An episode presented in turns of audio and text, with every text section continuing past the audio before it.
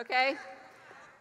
When we accept being offended, when we accept it, this is what we do.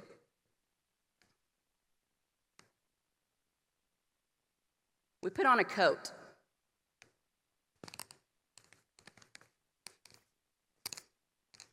And everyone else knows that we're offended. Y'all, we can see it when you walk through the double doors if you're offended, all right? But we can't see it because it fits so perfectly.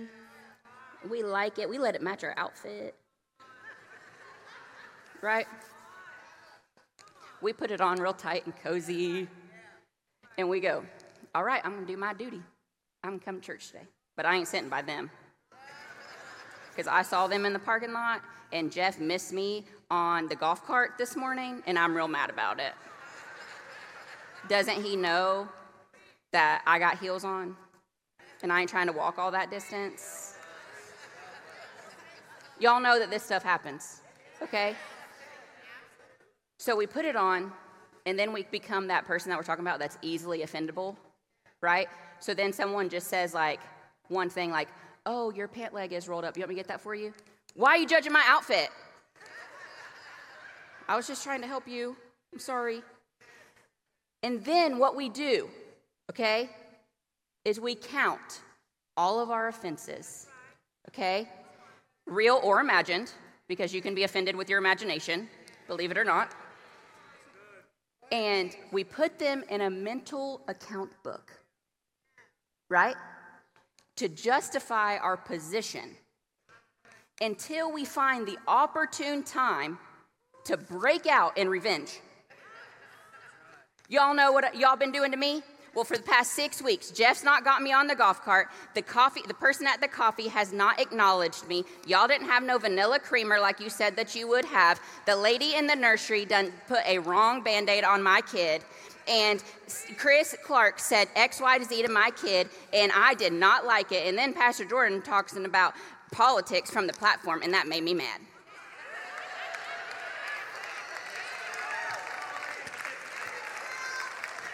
And it's like, whoa, shots fired. Where did that come from? I thought you were happy. And you're like, no, I've been keeping a log. I don't know. I don't know where that equates love because lo- the love chapter says, I do not keep a record of wrong. But we'll just save that for another day. And then what we do is so I borrowed this coat from Pastor Cole. I needed Pastor Cole's because I couldn't fit in Pastor Eva's. And uh, that, and so the reason why I borrowed it from him was intentional. Because so often we might not get offended but our friend does. And so then we put on their coat and we say, You know what you did to my friend? You know what you did to my husband? I do not like that. You mistreated my family. You did X, Y, and Z. And so I'm putting this on because I'm going to defend them. And you're like, For what? why, why? Why are you doing that? Right? So Proverbs, we're going to come back to this coat, but it's actually quite toasty, so I got to take it off. Proverbs 6 16 through 19 says, The Lord hates six things. In fact, seven are detestable to him arrogant eyes, a lying tongue, hands that shed innocent blood, a heart that plots wicked schemes, feet eager to run to evil a lying witness who gives false testimony, and one who sows discord in a family. Pastor Eva, eh, Pastor Eva and I have not talked about our message, and I loved what she said this morning when she says, "Don't let this building fool you. We are just one big family." So, in if we're one big family in this room, that means that one of you can sow a seed, and discord can run rampant right? So if we are that, we have to guard against these things and offense, which is one that so easily entangles us. Proverbs 19:11 says, "An understanding person demonstrates patience for mercy, which means holding your tongue. When you are insulted, be quick to forgive and forget, for you are virtuous when you overlook an offense." That's in the Bible. Okay? So, what this tells me is that one, an understanding person demonstrates patience. Okay? So someone is going to offend you, right?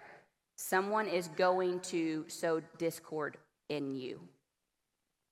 But are you patient with them when they do? It also tells me that when you're insulted, which I said earlier, was how an offense can happen, right? You have to be quick to forgive and forget, for you are virtuous when you overlook an offense. When you overlook something, you choose it. You choose to overlook it. You could stare right at it, right? But when y'all ladies know, when you're cleaning and your back gets to hurting and you're just ready to soak in that bathtub and you didn't get everything done, you say, Oh, I'll overlook that I didn't vacuum that room. Nobody's going to see it anyway. Right? You can overlook something. You choose not to vacuum it, you choose to overlook it. Okay? So, when we choose to overlook an offense, we choose not to take the bait. Okay? But most often, when we choose to take the bait, then we choose to defend ourselves rather than for actually forgive ourselves for taking it, right? But we don't have to defend ourselves. God deals with our offenders. Okay? Matthew 18, 7 says, Woe to the world because of offenses, for offenses will inevitably come, but woe to the person by whom the offense comes. That means that we don't have to fix it. God fixes it. We just have to be free from it because He can't fix what we keep in a cage. If we don't let Him in, He can't fix it. So, all of your prayers, all of your time at the altar, anything with the Lord is never in vain but it's a stumbling block because you're the one not letting him in when you choose to stay in the cage.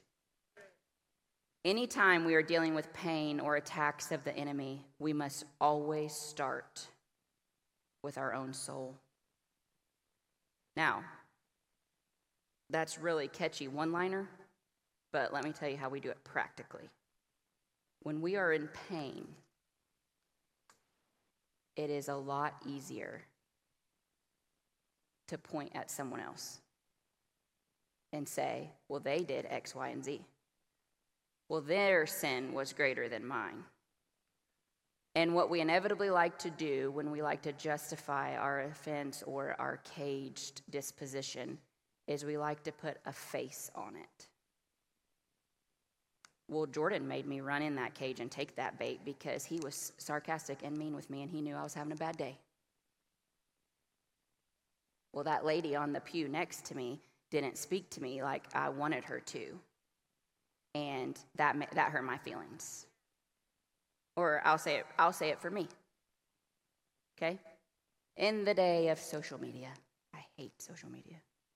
Hate it with a passion. And wish it would just be one of those seven detestable things to God and we could rewrite that so we could do away with it. But I know that it does a lot of good, and we actually have an online congregation with us right now. That wouldn't be possible without social media, so it is good, right? But for my life, I'm going to make it Holly's life for a minute. I could say, they have done all of these reels on social media, and all they do is put Jordan up there on the platform, and I'm up there with him every single week, and there is never a picture of me. What do they think? They think he does this by himself?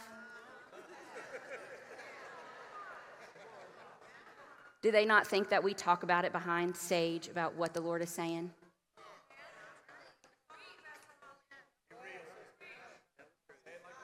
We put a face on it. Jordan, you need to call Ashton. You need to tell him.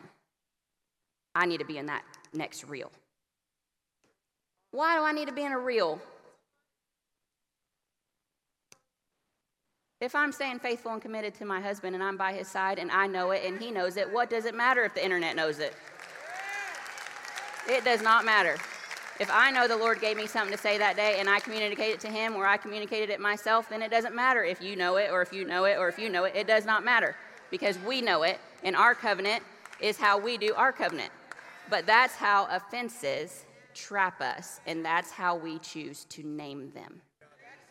You cannot put a face on an offense because when you have a face on an offense, you never deal with you. So, we're going to take a mirror and look at ourselves for a minute.